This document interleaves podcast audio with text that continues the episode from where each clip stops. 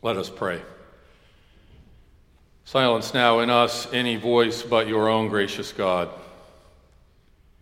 And into that silence, speak your word, a word of truth and justice and hope. For we pray in Christ's name and for his sake. Amen.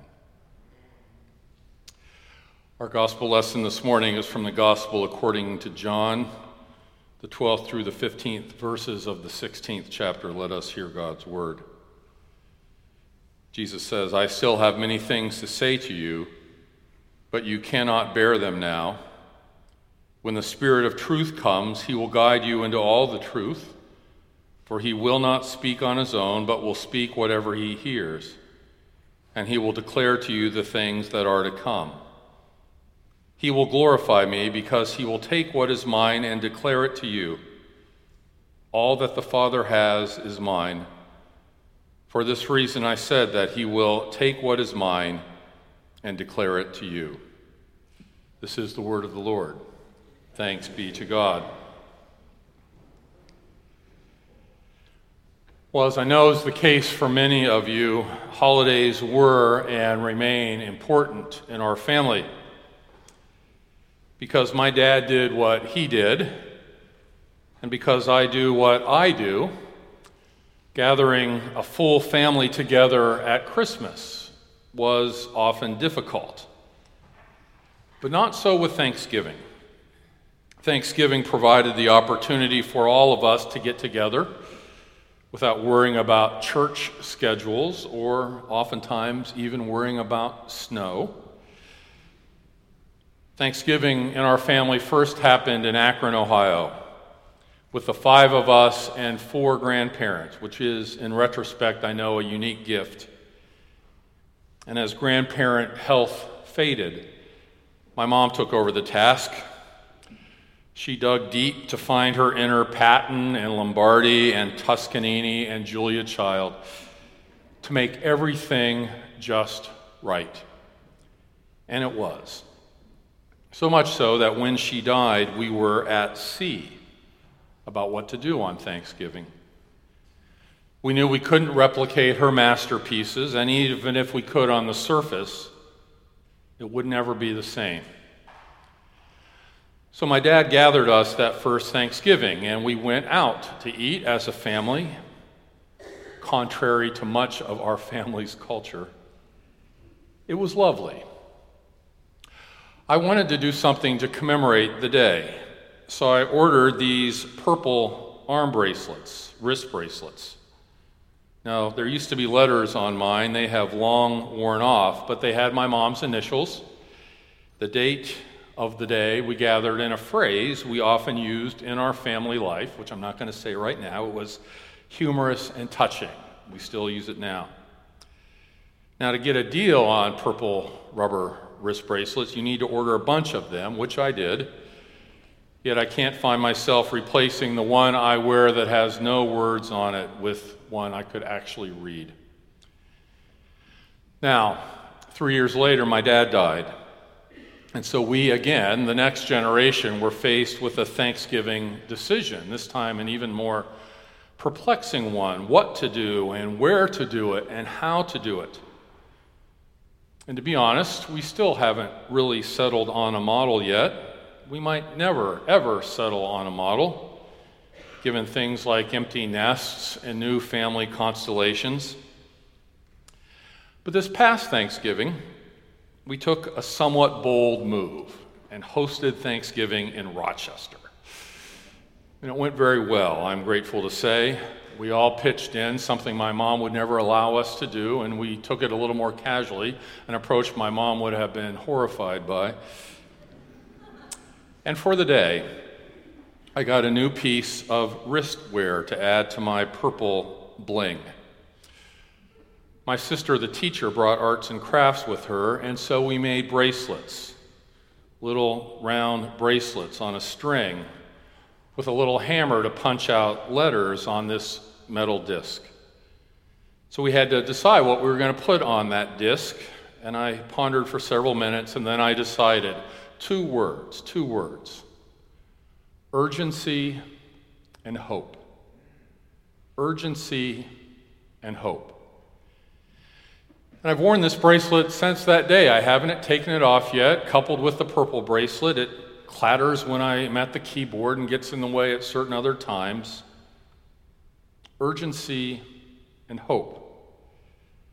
Now, I know you know those two words are taken from the Confession of 1967. I know you all remember that.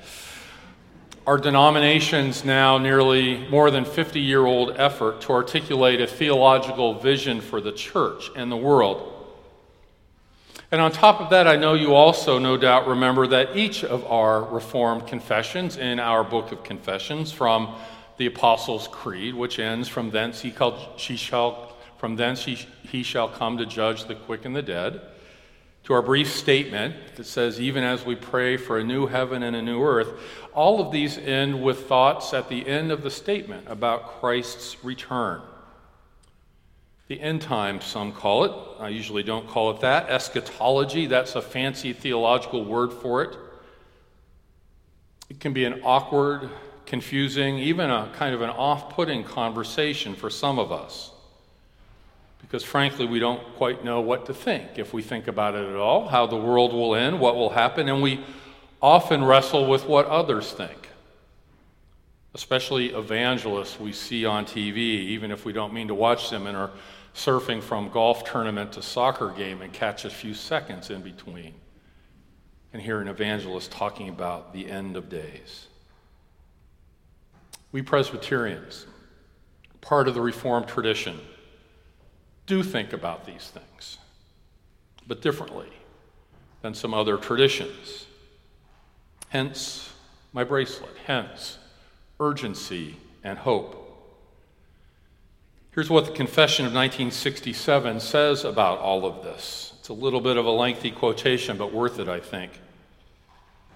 It is the will of God that the divine purpose for human life shall be fulfilled under the rule of Christ and all evil be banished from creation. Biblical visions and images of the rule of Christ, such as the heavenly city, the household of God, a new heaven and new earth, a marriage feast, an unending day, culminate in the image of the kingdom. The kingdom represents, this confession says, the kingdom represents God's triumph over all that resists the divine will and disrupts God's creation. And then this is really good. Already, already, God's reign is present as a ferment in the world stirring hope in all people, and preparing the world to receive its ultimate judgment and redemption. With an urgency born of this hope, the church applies itself to present tasks and strives for a better world. It does not identify limited progress with the kingdom of God on earth, nor does it despair in the face of disappointment and defeat. In steadfast hope, the church looks beyond all partial achievement to the final triumph of God. With an urgency born of this hope, the church applies itself to present tasks and strives for a better world. That is, we work like the Dickens, presently and urgently. I love that word urgency because it denotes for me a sense of kind of leaving it, leaning in, of, of passion, of intensity. But it does not denote fear, and it does not denote panic, and it does not denote anxiety. Urgency and hope. The hope is even more important to me, and it can feel even more elusive. I think it can feel elusive Perhaps for one who is addicted and seeking to escape the grip of that addiction, and one day at a time makes sense but is so daunting. Falling back into abuse is so easy. I think hope can feel elusive, I imagine, if you are a person of color or a woman and every cultural norm, work and politics and education and entertainment is stacked against you systemically and personally. Hope can feel elusive, and it has, and it does. For those of us working to reform Rochester's educational system, when history and institutional inertia are so strongly against us. And yet, with an urgency born of this hope. And so you pursue recovery. You pursue equal opportunity. You pursue reform with urgency, even in the face of, as the confession says, limited progress. That's called hope. Well, it's Trinity Sunday, the Sunday following the day of Pentecost, a day named for a theological concept and doctrine rather than a biblical event, a, a theological concept and doctrine not explicitly named in the Bible itself. And yet, in John's gospel that we just heard, Jesus, the second person of the Trinity, makes reference to the Father, the first person of the Trinity historically, and the Spirit, the third person. So, even without the term itself, the concept is there, and more so than the concept, the connections and the, and the relationships between first and second and third. But more importantly, the Trinity's relationship with us in community. So we can relate to the Trinity not as some theological concept, but as a relational reality, complex and unified, particular and relational. Because we can relate to those three persons in our experiences, we can, we can relate to one another more deeply than ever. Paul understood that in his epic letter to the church at Rome, he too adopts language that identifies Father, Son, and Holy Spirit. Now, to wade into the book of Romans is to wade into deep theological waters. Paul is considering how we are saved, how grace works. But he's also concerned about the ethics of all of this, how we live our lives because he knows, just some brief decades after Jesus' death and resurrection, that the church has a very long way to go. A very long way to establish any kind of sustainability, let alone safety.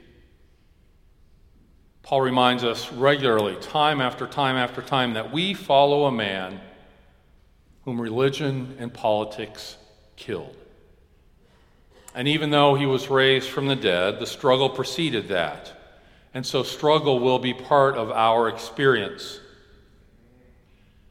So, not only do we boast, that's Paul's word, boast, not only do we boast about our relationship with God, but we boast about wherever that relationship takes us, even if it takes us to difficult places.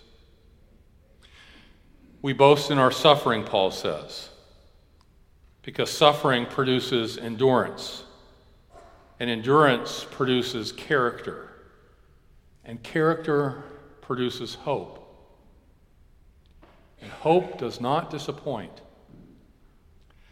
Hope does not disappoint, not because of who we are, but because of God's love for us. Now, when I read this little section, I always have to tread carefully through it, especially that part about suffering producing character. I always want to ask God, God, couldn't we establish character without all that suffering? Whether it's our suffering or the suffering of the world. That seems like a not unreasonable question. It's a little bit like that adage, which I've always struggled with, that that which does not kill us makes us stronger. Well, perhaps, but perhaps not. There is a theological stream out there that talks about the need to be beat up spiritually, to be stronger. I think that's a questionable faith proposition. And yet we know, We know that life gives us challenges and struggles and sufferings, our health, our relationships, our work, and in the lives of those we love parents and children and loved ones. As today we see post after post of our grand, grandfathers and fathers and our children. And even when we navigate those, those struggles and challenges, even when we navigate them successfully in our own lives, our faith will not allow us to live only within that small, tight circle so that the sufferings of people not like us or not near us also matter. That's what a Trinitarian community looks like.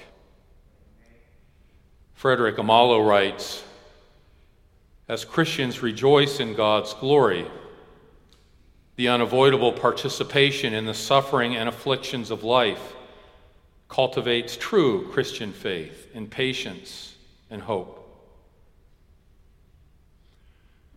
So, yes, these are important waters Paul is leading us into who God is, the very nature of our faith. Frederick Buechner writes this The past and the future, memory and expectation, remember and hope, remember and wait. Wait for him whose face we all of us know because somewhere in the past we have faintly seen it, whose life we all of us thirst for, because somewhere in the past we have seen it lived, have maybe even had moments of living it ourselves.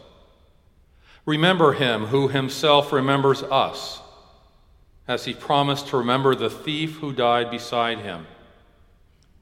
Buechner says to have faith is to remember and wait. And to wait in hope is to have what we hope for already begin to come true in us through our hoping. Have what we hope for already begin to come true for us in our hoping. Now, I know waiting is hard, yet we are called to wait. But we do not wait passively. As we wait, we do the work to which this Trinity calls us. And we do it with urgency because it matters. And we do it with hope because it is not our work, but God's work. Maybe you learned in grade school the poem by Emily Dickinson Hope is the thing with feathers, she wrote. Hope is the thing with feathers that perches in the soul. And it is. It is the thing with feathers. But it is also the thing with arms and legs and flesh and blood and sweat. That when lived out in the name of God in three persons, will not disappoint us. Amen.